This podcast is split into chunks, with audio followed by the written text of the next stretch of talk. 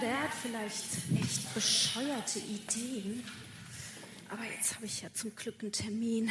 Erstmal aus diesen Schuhen da raus. Weil nur nicht mal Zeit zu duschen. Nur weil der irgendwelche Projekte hat, denkt, er muss mich da einspannen.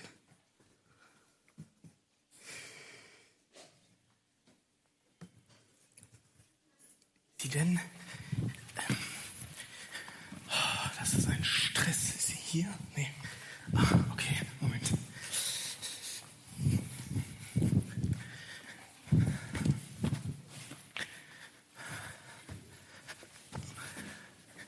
Ah, da bist du. Ähm, kannst du mir bitte schnell helfen mit dem Schrank? Ähm, was machst du hier? Nägel lackieren, siehst du doch. Nee, Eleanor, das ist jetzt nicht dein Ernst. Äh, Wir, wir haben doch besprochen, dass wir gemeinsam das Haus ausmisten. Falsch. Das war deine Idee, gell? Ach Mann, Eleanor, wirklich jetzt?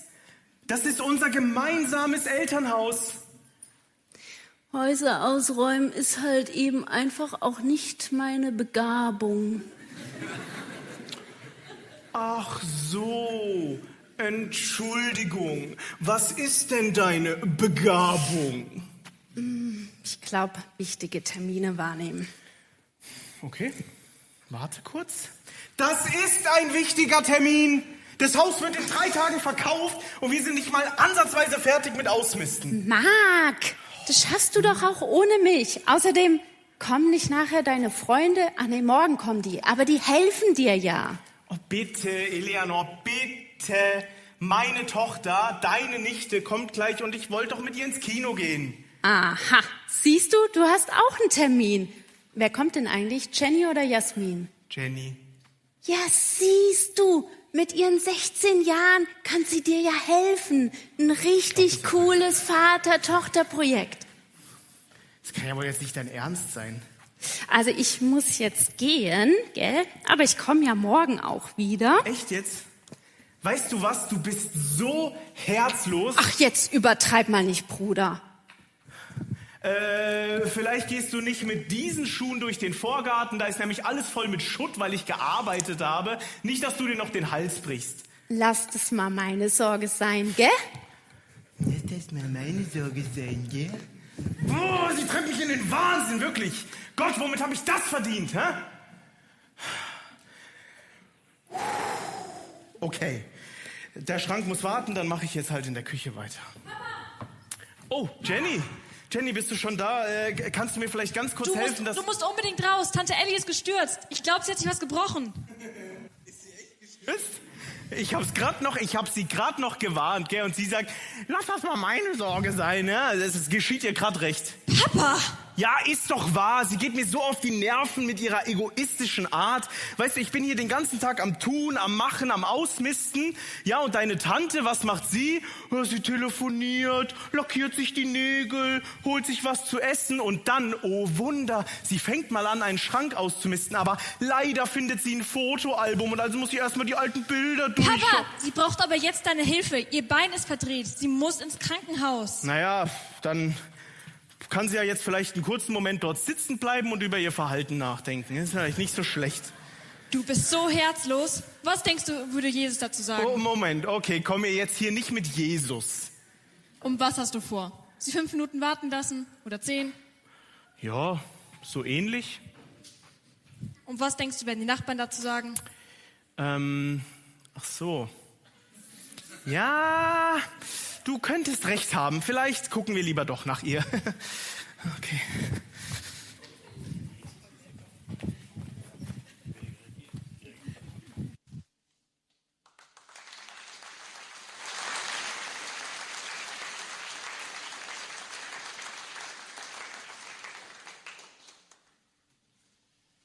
Ja, die arme Eleanor, ne? Oder armer Mark, könnte man jetzt auch denken. Aber so ist es manchmal im Leben, oder? So ist es manchmal. Man muss doch manchmal auch an sich selber denken, oder? Ist doch, ist doch berechtigt, ist doch gut. Ist doch so, und wenn wir in unserer Predigtreihe gerade beim Thema Freiheit sind, dann gehört doch genau das zur Freiheit dazu, oder? Genau das bedeutet doch Freiheit, dass ich mir selber die Freiheit nehmen kann, an, mir, an mich selbst zu denken und das zu tun, was gut ist für mich, oder nicht? Das ist doch Freiheit. Man darf ja mal, mal, mal wohl an sich denken. Das habe ich schon so oft gehört. Ja? Schon, schon als Jugendlicher habe ich das gehört. Ja? Oh, jetzt hier lebst du in einem guten Land, Deutschland, euch geht's gut. Ähm, jetzt kannst du dich verwirklichen. Du kannst machen, was du willst. Du kannst lernen, was du willst. Du kannst studieren, was du willst. Du kannst heiraten, wen und wann du willst. Die andere Person muss natürlich auch einverstanden sein. Das ist der kleine Haken bei der Sache. Ja, überhaupt. Ähm, sagen böse Zungen, dass es viel leichter ist, eine Ehe zu führen mit einer Person, die keinen freien Willen hat. Aber das ist uns meistens nicht vergönnt, ne? sondern wir sagen ja äh, bei, der, äh, bei der Eheschließung, ähm, dass wir die andere Person ehren wollen, auch mit ihrem Willen. Und dieser Ring, mit dem äh, sie zu knechten und so, das war eine, eine andere Geschichte, gehört nicht in die Hochzeit. Also der andere hat auch einen freien Wille, freier Wille. Und das ist manchmal auch das Problem. Ganze Lebenskonzepte werden aber nach diesem, trotzdem nach diesem Ideal geschickt, äh, gestrickt. Das Ideal heißt, alles ist dir möglich. Setze dir nur selber die Ziele, die du erreichen willst und halte daran fest. Und dann ist alles möglich. Wenn du dich ins Zentrum setzt, ist es möglich, im Beruf deinen Vorstellungen zu verwirklichen. In der Ehe, bei den Kindern, was Hobbys betrifft, was Urlaub betrifft, was das Eigenheim betrifft, was Freundschaften betrifft, was bei uns Christen vielleicht auch die Gemeindearbeit, Mitarbeit betrifft. Egal, alles ist möglich. Die Welt ist dafür da, dass du dich verwirklichen kannst. Die Welt liegt dir zu Füßen. Also mach es. Mach, was du willst. Vielleicht kennt ihr auch diese Coaching-Werbung, ja, bei, bei YouTube oder so, wenn äh, da mal so eine Werbeeinblendung kommt oder bei Facebook oder anderen sozialen Medien. Immer diese Coaches, ja, die dann immer sagen, erfüll dir jetzt deinen Traum, du hast es dir verdient, jetzt genau so zu leben, wie du es willst und dir ein gutes Leben zu ermöglichen. Und meistens werden Bilder eingeblendet von schönen, teuren Villas, von Leuten im Pool, Leuten vor einem Ferrari oder weiß weiß ich was. Und ähm, wenn du nur genug an dir selber arbeiten willst, dann schaffst du das. Vor allem, wenn du mein überteuertes Coaching-Seminar äh, besuchst, dann schaffst du es sowieso. Und es reicht auch in den meisten Fällen als Begründung für unsere Handlungen. Es tut mir gut. Das ist die Begründung. Ich muss mal an mich denken, also mache ich das. Ich muss an mich denken. Manchmal müssen wir das ja auch tatsächlich, oder? Also äh, Stichwort Selbstfürsorge ist ja auch eine wichtige Sache. Ja, das ist auch schon so. Das äh, kommen wir nicht drum rum. Das ist gut und das ist wichtig. Gott hat uns ja gemacht als wertvolle Menschen und als seine Kinder und wir sollen ja auch uns um uns selbst kümmern. Da ähm, gibt es ja nichts dagegen zu sagen. Aber es gibt eben auch ein zu viel davon. Und ich weiß nicht, wie es dir geht, aber ich selber, ich habe nicht den Eindruck, dass unsere Gesellschaft darunter leidet, dass Leute zu selbstlos sind. Wenn du mal ein bisschen drüber nachdenkst, ich glaube nicht, dass das unser gesellschaftliches Problem ist.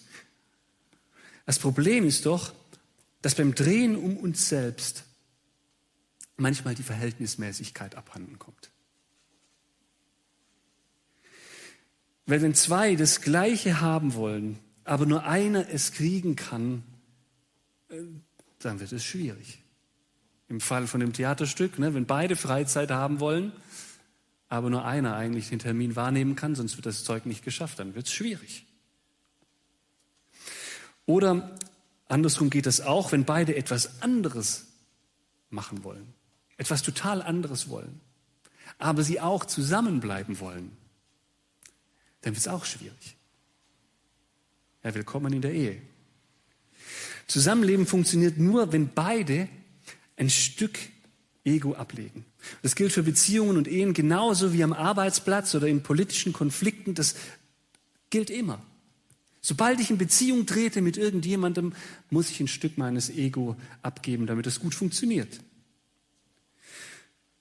Und manchmal führt das so weit mit unserem Ego, dass es uns veranlasst, Dinge zu tun, die wir eigentlich nicht für richtig halten. Wir wollen was erreichen, aber wir bezahlen eigentlich einen Preis, den wir gar nicht bezahlen wollen. Und manchmal überschreiten wir Linien, die wir nicht überschreiten sollten. Um ein Beispiel aufzugreifen, das in den letzten Wochen in aller Munde war oder in den Medien sehr hoch gekocht wurde, ist das mit dem Rammstein-Sänger Till Lindemann. Was ihm vorgeworfen wird, hat er ja nicht gemacht, weil er irgendwelchen jungen Frauen etwas Böses tun wollte, sondern er hat es ja gemacht, weil er selber was Gutes für sich wollte und es ihm dann egal wurde, wie es den anderen geht. Er hat halt nur an sich gedacht, könnte man sagen. Nach dem Motto, der Zweck heiligt die Mittel. Und auch wenn sowas vielleicht jetzt zum Glück nicht an der Tagesordnung ist, ähm, zumindest für uns Menschen hier nicht, aber sind diese Strukturen genauso in uns drin. Der Zweck heiligt die Mittel. Mit diesem Motto übergehen wir andere Menschen, wir übergehen die Natur, wir übergehen unsere Gesundheit, wir übergehen Gottes gute Gebote und seine Pläne und Ziele für unser Leben, weil wir unsere Ziele erreichen wollen. Oder einfach nur, um Glücksgefühle zu produzieren, die wir denken, dass wir sie verdient hätten und dass wir sie gerade jetzt bräuchten. Und die Frage drängt sich auf, brauchen wir vielleicht, wenn wir über Freiheit reden, auch Freiheit von uns selbst? Sind wir selbst zu Dingen fähig, die vielleicht gar nicht gut sind für andere und für uns? Paulus redet über einige Aspekte davon in dem fünften Kapitel des Galaterbriefs und ich lese da mal ab Vers 13. Geschwister, ihr seid zur Freiheit berufen. Doch gebraucht eure Freiheit nicht als Vorwand, um die Wünsche eurer selbstsüchtigen Natur zu befriedigen, sondern dient einander in Liebe. Denn das ganze Gesetz ist in einem einzigen Wort zusammengefasst, nämlich in dem Gebot, du sollst deine Mitmenschen lieben wie dich selbst. Wenn ihr jedoch wie wilde Tiere aufeinander losgeht, einander beißt und zerfleischt, dann passt nur auf, sonst werdet ihr am Ende noch einer vom anderen aufgefressen. Im Übrigen sagt Paulus weiter, ist klar ersichtlich, dass was die, Aus, äh, ist, was die Auswirkungen sind, wenn man sich von der eigenen Natur beherrschen lässt, nämlich sexuelle Unmoral, Schamlosigkeit, Ausschweifung, Götzendienst, okkulte Praktiken, Feindseligkeiten, Streit, Eifersucht, Wutausbrüche, Rechthaberei, Zerwürfnisse, Spaltungen, Neid, Trunkenheit, Fressgier und noch vieles andere, was genauso verwerflich ist. Mal so weit. Kannst du dich damit identifizieren? Vielleicht nicht mit allem. Ein paar Stichpunkte. Oder kennst du Leute, auf die das passt? Spürst du in deinem Leben diese selbstsüchtige Natur, die Paulus auch in Vers 13 erwähnt, dass er allen zu, allen Menschen zuschreibt, ja, auch dir und mir, dass da was in uns drin ist, was immer uns selbst nur im Blick hat selbstsüchtige Natur. Bei dem Bericht über den Sündenfall, die Bibel erzählt darin, wie das Böse zu dem, in die Welt kam und zu den Menschen kam. Und da in diesem Sündenfallbericht der Bibel, da war das die Verlockung der Schlange bei Adam und Eva, die, dass er sagt, Ihr habt zwar alles, was ihr zum Leben braucht. Ja? Ihr habt einen tollen Garten, Gott hat euch alles geschenkt und ihr könnt den für euch erobern, in Anspruch nehmen, den pflegen, ihr habt einander, ihr habt ein tolles Leben eigentlich. Aber da gibt es doch diese eine Sache und die dürft ihr nicht haben. Ihr dürft nicht von dem Baum der Erkenntnis essen. Das hat Gott euch verboten. Es gibt einen Gott über euch und das ist ein Problem, Leute. Ja, sagt, sagt die Schlange da. Das ist ein Problem. Ihr könntet eigentlich sein wie Gott und müsstet euch dann nichts mehr sagen lassen. Das ist doch attraktiv, oder? Wenn ihr von der Frucht esst, von der Gott euch verboten hat, dann seid ihr frei von Gott. Und euer Ego ist das Größte. Das ist doch cool. Und darauf fielen Adam und Eva rein. Wir wollen sein wie Gott. Das war attraktiv. Nicht mehr Gott und, und damit auch sein Wille und, und der Nächste und die Nächstenliebe war mehr Zentrum in ihrem Leben, so wie vorher, sondern sie selbst waren es. Ihre Entscheidung, mit der sie sagten, ich will über Gott stehen. Wir wollen sein wie Gott. Darauf fielen sie rein. Und dazu waren Adam und Eva auch frei. Ja, Gott hat ihnen diese Freiheit ja auch gegeben. Diese Freiheit des Willens. Und dazu sind wir auch frei. Wir können uns auch dafür oder dagegen entscheiden. Ja, wir dürfen ja machen, was wir wollen eigentlich im Prinzip. Wir sind frei. Wir sind frei dazu, uns selbst in den Mittelpunkt unseres Lebens zu stellen, selbstsüchtig zu sein, Gott an die Seite zu rücken. Paulus ermutigt die Galater und uns, das nicht so zu machen. Er sagt, gebraucht eure Freiheit nicht dazu, eure selbstsüchtige Natur zu befriedigen. Das haben wir gerade gelesen, sondern dazu, den anderen mehr zu lieben als euch selbst. Das ist die Aufforderung. Weil, wenn wir das nicht tun, und da ist Paulus auch ganz klar, dann gibt es einige Dinge, die, die nicht so gut sind, die dann als Resultat daraus ähm, hervorgehen. Ab Vers 19 zählt Paulus diese Stellen auf. Sexuelle Unmoral, sagt er. Wenn es nur um die eigene Befriedigung geht, bei der Sexualität, nur um einen selbst, dann ist es sehr anfällig, dass irgendwelche Dinge schieflaufen. dass es in eine ungute Richtung geht. Schamlosigkeit zählt Paulus auf. Scham ist so eine natürliche Grenze, die uns davor bewahrt, irgendwelchen Unsinn zu machen. Ja, wir schämen uns, irgendwelche Dinge preiszugeben, die zu persönlich sind. Wir schämen uns, wenn wir Fehler gemacht haben. Und diese Schamlosigkeit bedeutet, ich, ich habe diese Grenze nicht mehr in meinem Leben, sondern das, was wirklich zählt, ist nur noch meine eigene Begierde, meine eigene Lust, mein, mein, mein eigener Egoismus. Und ich lege den Scham ab und bin dadurch frei, allen Blödsinn zu tun und nach dieser Maxime zu leben. Hauptsache mir geht's gut. Oder Ausschweifung. Ausschweifung, wenn man nicht das Maß halten kann, wenn man das Maß übertrifft. Wir alle haben die Erde zum Genuss da. Ja, das war selbst im Paradies war das ja so. Adam und Eva konnten ja genießen. Die hatten ja alles da. Und alles in einem gewissen Maße ist, ist, ist es gut. Ne? Es ist gut, in gewissem Maße zu genießen. Zum Beispiel einen guten Rotwein zu trinken, wenn man das mag. Oder ähm, ein gutes Essen zu essen. Oder einen Urlaub zu machen. Oder eine schöne Wanderung zu machen. Oder sich einen schönen Sonnenuntergang anzugucken. Oder die Füße mal hochzulegen und nichts zu tun. Oder zu arbeiten und sich in der Arbeit zu verwirklichen. Das ist ja auch gut. Das sind ja alles gute Sachen. Aber wenn es ausschweifend wird, wenn es das Maß nicht mehr einhält, das Maß übertritt, dann wird das schlecht. Zu viel Alkohol, schlecht für unsere Gesundheit. Zu viel Essen tut uns auch nicht so gut. Zu viel Arbeiten ist auch nicht das Grüne vom Ei. Und wir müssen irgendwas opfern, irgendwas leidet darunter dann, wenn wir das machen. Maß halten. Wir sehen das auch, auch global, ja, was das macht mit der Welt, dass wir Menschen nicht mehr Maß halten können, dass wir ausschweifend leben. Wir sehen das an der CO2-Bilanz. Wir sehen das an vielen Umweltkatastrophen, die stattfinden, an der Erderwärmung. Wir sehen das an dem Konsum, dass wir das Maß nicht halten können, dass wir sowas wie Massentierhaltung machen müssen, wo Tiere wirklich qualvoll aufeinander zusammengepfercht irgendwie sitzen müssen, nur damit wir genug Fleisch haben zum Essen.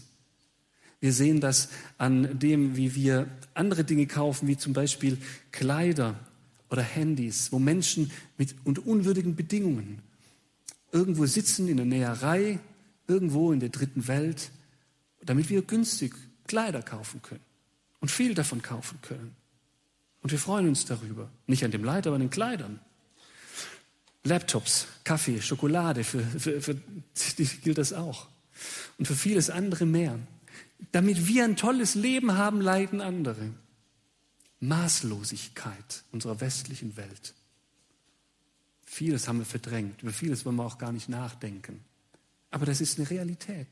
Und das ist die Konsequenz von, von Egoismus, von auf uns selbst schauen.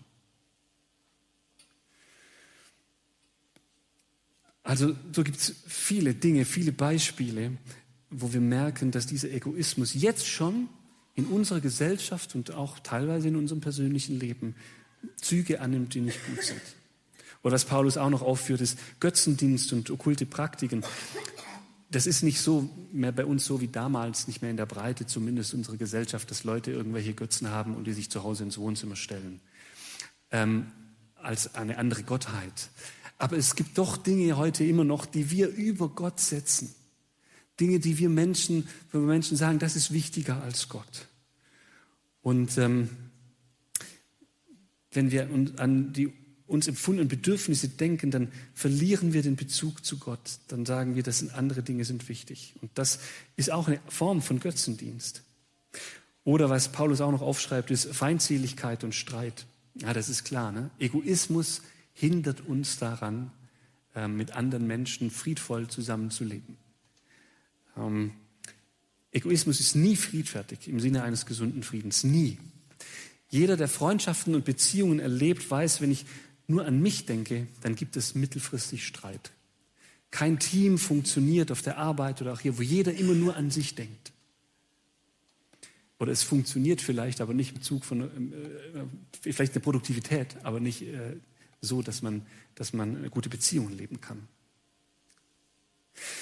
Und dann gibt es noch weitere Sachen, die Paulus aufführt, die ich gar nicht vertiefen will, auch aus Zeitgründen. Ja, die Eifersucht, die Wutausbrüche, Rechthaberei, Zerwürfnisse, Spaltungen, Neid, Trunkenheit, Fresskier und noch vieles andere, was genauso verwerflich ist, so sagt das Paulus. Vielleicht kannst du selber irgendwo andocken an irgendeinem Punkt, wo du merkst, Mensch, das, da hast du auch Erlebnisse damit und das stimmt. Da kämpft man selber, da kämpfen wir mit unserem Ego, mit Dingen, wo wir andere, wo wir Dinge, die uns wichtig sind, für uns wichtig sind, über das Wohl von anderen stellen und vielleicht auch über Gott stellen. Also Selbstsucht erwächst nichts Gutes. Wir werden dadurch sogar Sklaven von uns selbst.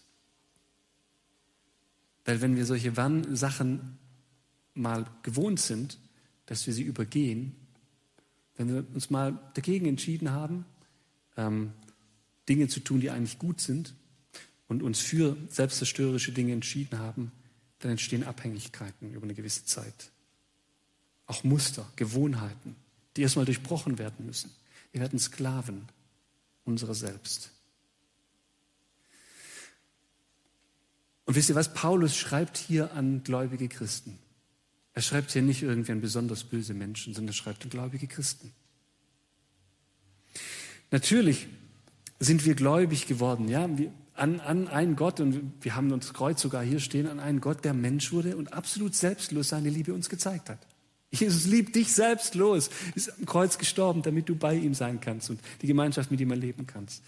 Und trotzdem, wenn wir, auch wenn wir so im Glauben gestattet sind, rutschen wir als Christen da immer rein, dass wir total anders leben als unser großer Gott, den wir lieb haben. Es ist nicht so, dass wir nicht beeinflussbar werden von der Welt um uns herum und es ist auch nicht so, dass wir es nur leicht haben in unserem Leben. Und die Versuchung, uns ab jetzt nur um uns selbst zu kümmern, damit wir es vielleicht doch kurzfristig ein bisschen leichter haben, kurzfristiges Glück zu finden, die liegt auch für uns Christen manchmal nahe. Manchmal gehen wir Kompromisse ein, die nicht gut sind.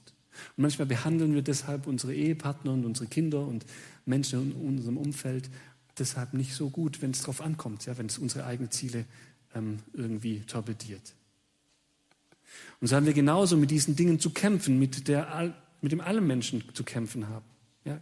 Geld, Sex, Macht ist auch für Christen eine Versuchung. Egoismus, Süchte, manipulatives Verhalten, vieles mehr. Oder in frommem Gewand, und damit hat es die Galater ja auch zu tun, Gesetzlichkeit. Gesetzlichkeit.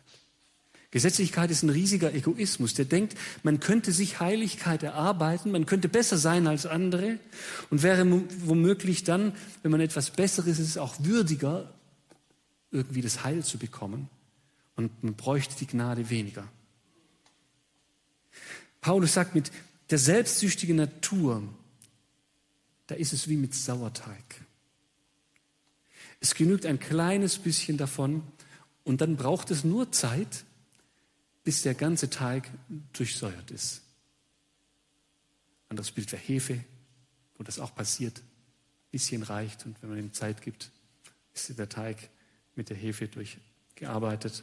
Oder wer nicht so gut im, im, Backen ist, ja, ich habe auch noch ein anderes Beispiel. Ein aktuelles Beispiel wäre zum Beispiel äh, der Virus. Ja, wir alle haben Erfahrung mit Virus. Und da war es ja nicht so, dass wir sagen, gesagt haben, okay, da waren ein paar Coronaviren, habe ich eingeatmet, die sind ja nur in der Nase jetzt, ist ja alles gut, nur kleiner Teil, so groß ist mein Körper, nur ein Mini-Teil, kann man ja übergehen. Nein, so ist das nicht, sondern der Virus frisst sich durch. Ne?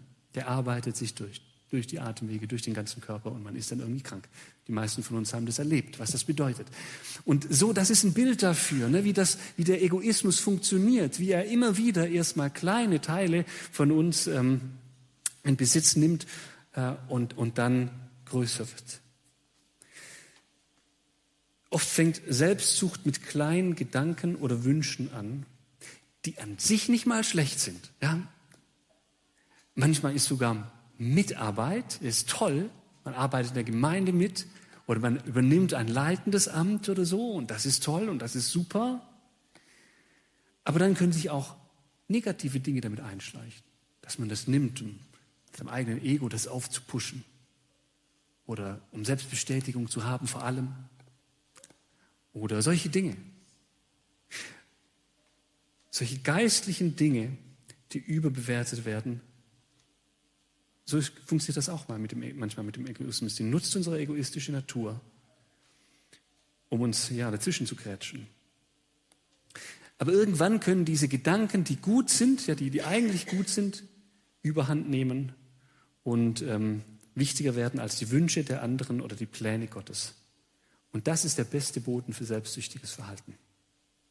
Paulus sagt, diese beiden Kräfte, die Kräfte der Selbstsucht auf der einen Seite und die Kräfte des Guten, ja, des Gott zugewandten, später bringt Gott noch den Heiligen Geist ins Spiel, ja, den Heiligen Geist, diese guten Kräfte, die stehen gegeneinander. Was hier angesprochen wird mit diesen Früchten, die Paulus hier aufzählt, mit diesen guten, das ist nicht die Handlungsebene. Ja, Paulus sagt hier nicht, wenn du den Heiligen Geist hast, dann ähm, wirst du immer jeden Tag zwei Stunden den Menschen Gutes tun oder ähm, den armen Menschen Geld geben oder ähm, was weiß ich was. Sondern was hier angesprochen ist, ist mehr die Veränderung uns, unserer Werte und unseres Charakters. Es geht nicht um Gesetze, die erfüllt werden müssen, sondern es geht um eine tiefe Veränderung unserer Werte und unseres Seins. Und nur so entsteht echte göttliche Freiheit. Wir tun nicht das Positive, weil wir es müssen, sondern weil wir so verändert sind, dass wir es auch wollen. Und das ist ein Unterschied. Ja, die, die Gesetzlichkeit, die fängt dort an, wo sie sagt, das ist gut, also mach das Gute.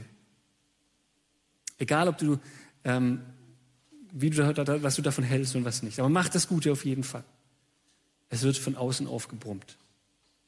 Es ist ein Unterschied, im Vergleich zu einem Unterschied, ob du in einem Haus bist, ein schönes Haus, stell dir ein schönes Traumhaus vor, tolle Villa, Pool, alles da, super, dein Traumhaus. Stell dir vor, du bist da und es ist ein Unterschied, ob du da bist, weil du da angekettet bist oder weil du da eingesperrt wurdest oder ob du da sein willst.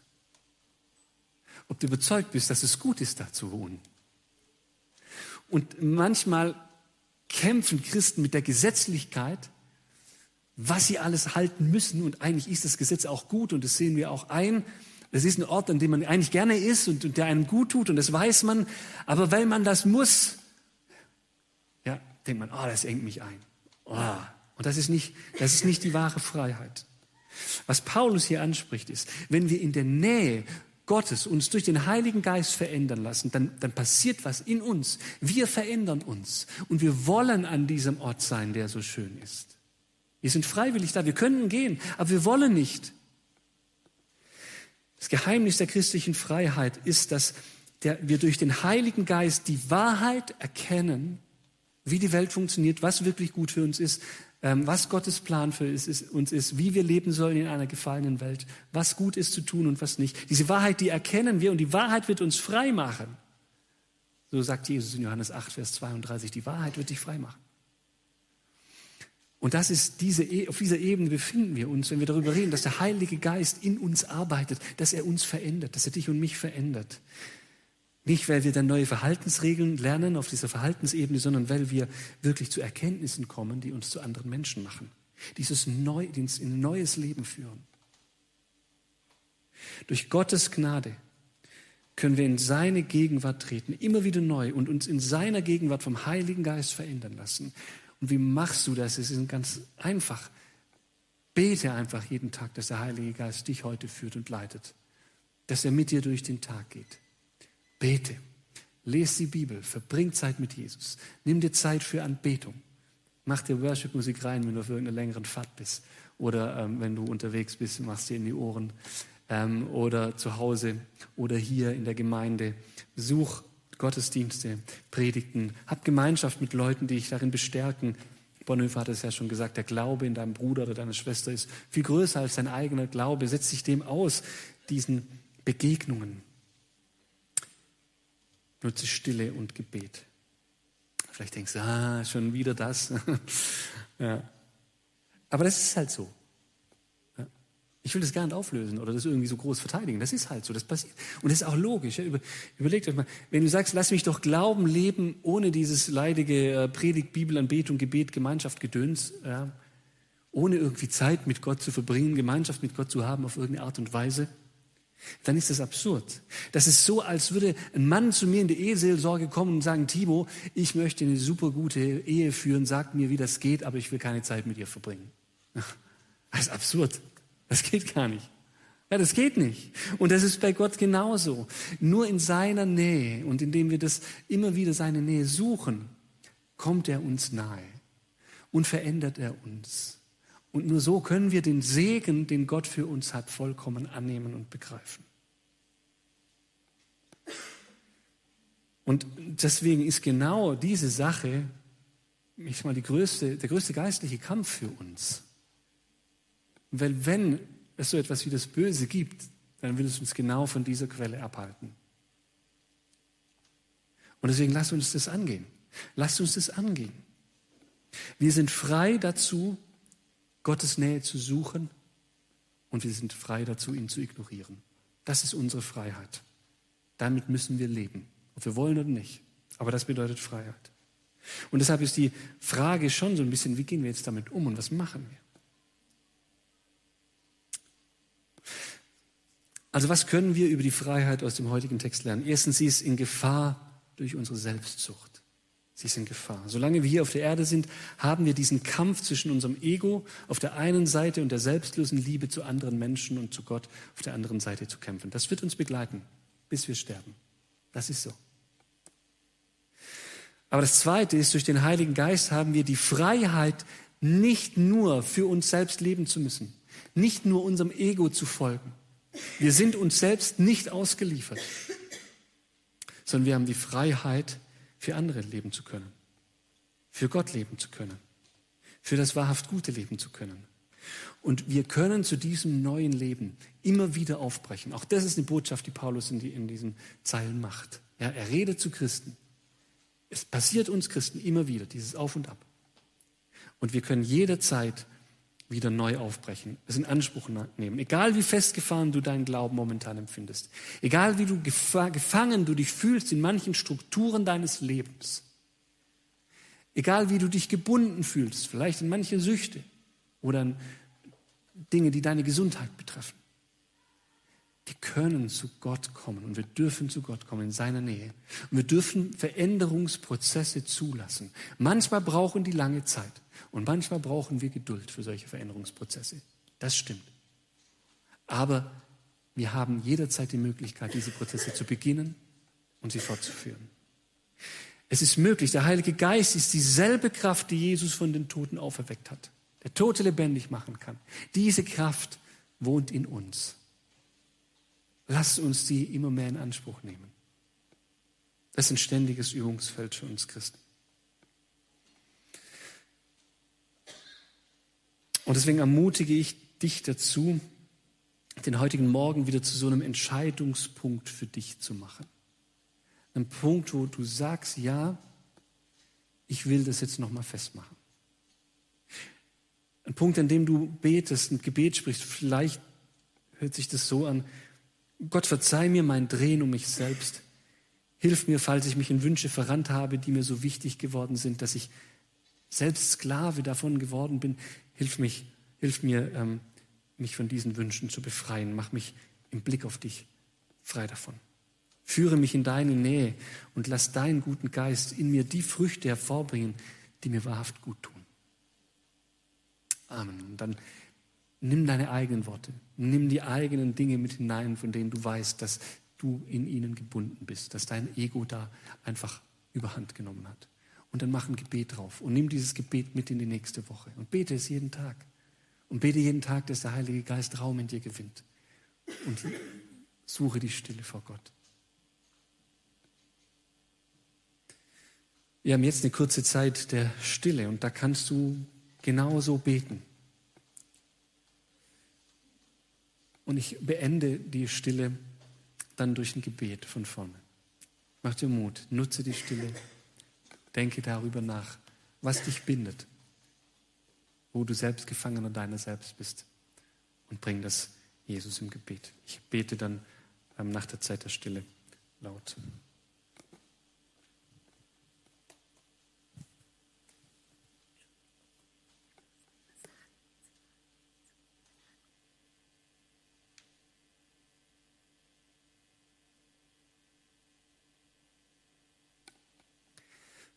Guter Gott, ich danke dir, dass du unser Vater bist, dass wir, die wir an dich glauben, deine Kinder sein dürfen, die dir nachfolgen können. Ich danke dir, dass du uns kennst, dass du weißt, wer wir sind, dass du weißt, wie stark unser Egoismus manchmal ist, das Drehen um uns selbst manchmal ist, dass du weißt, dass wir manchmal in Sackgassen geraten sind, wo wir nicht mehr rauskommen, wo wir uns um uns selbst drehen und das auch irgendwie nicht einsehen wollen, warum wir da raus sollen und es uns auch schwerfällt und wir gar nicht mehr wissen, wie wir da rauskommen sollen. Und ich danke dir, dass du uns da heute Morgen wieder Neumut zusprichst und dass du uns sagst, dass dein Geist die Kraft hat für diese Veränderung.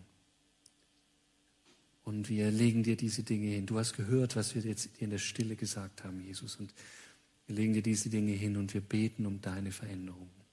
Beten, dass du dass wir das erleben, dass du uns ähm, ja immer mehr zu dem Bild machst, zu dem du uns berufen hast, dass du die Früchte deines Geistes in uns hervorbringen lässt. Und ähm, ja, das wollen wir leben als Einzelne und wir wollen das erleben als Gemeinde.